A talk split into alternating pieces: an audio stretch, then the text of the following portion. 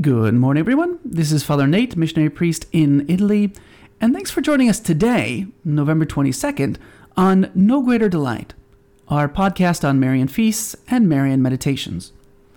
Well, today we go all the way to Asia, because in Vietnam they're celebrating Our Lady of Lavang.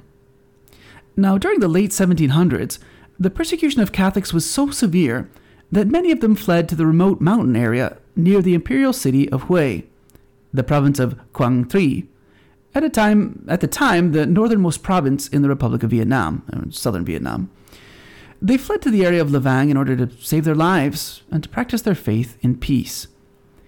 In 1798, as the community gathered to say the rosary together, there was an apparition of a beautiful lady holding a little child in her arms.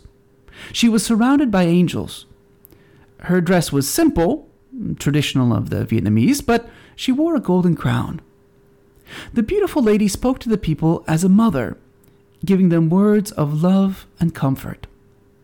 Interestingly enough, she didn't express any warnings like Our Lady of Fatima. She simply expressed her love for them as her persecuted children. Helping them with their problems and cares, she even showed them how to make medicines from the plants and herbs that grew in the area.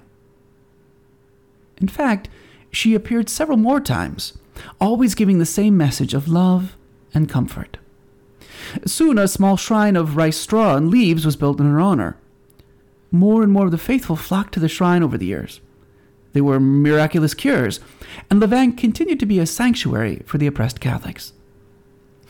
Now, in 1805, the emperor, Minh Mang, ordered his soldiers to get rid of all the colonial influence, and this included the Christian religion. So they came to Lavang and murdered 30 of the faithful right at the door of their little shrine. Someone then started a fire at the shrine, but we suspect it wasn't the soldiers because they had also heard of the miracles and they were frightened to destroy the church itself. While the church was lost, at least some of the wooden furnishings were saved, and they were used in the new brick church, which was begun in 1885 and completed in 1900.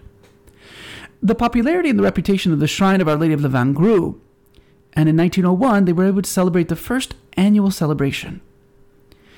The groups became so big, with so many pilgrims, that the complex had to be enlarged in 1928.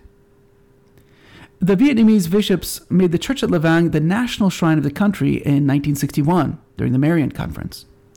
And in August of that same year, Pope St. John XXIII gave that church the title of Minor Basilica.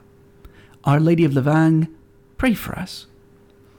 Today, as well, at St. Omer's in 1481, we have the institution of the Confraternity of the Presentation of Our Lady.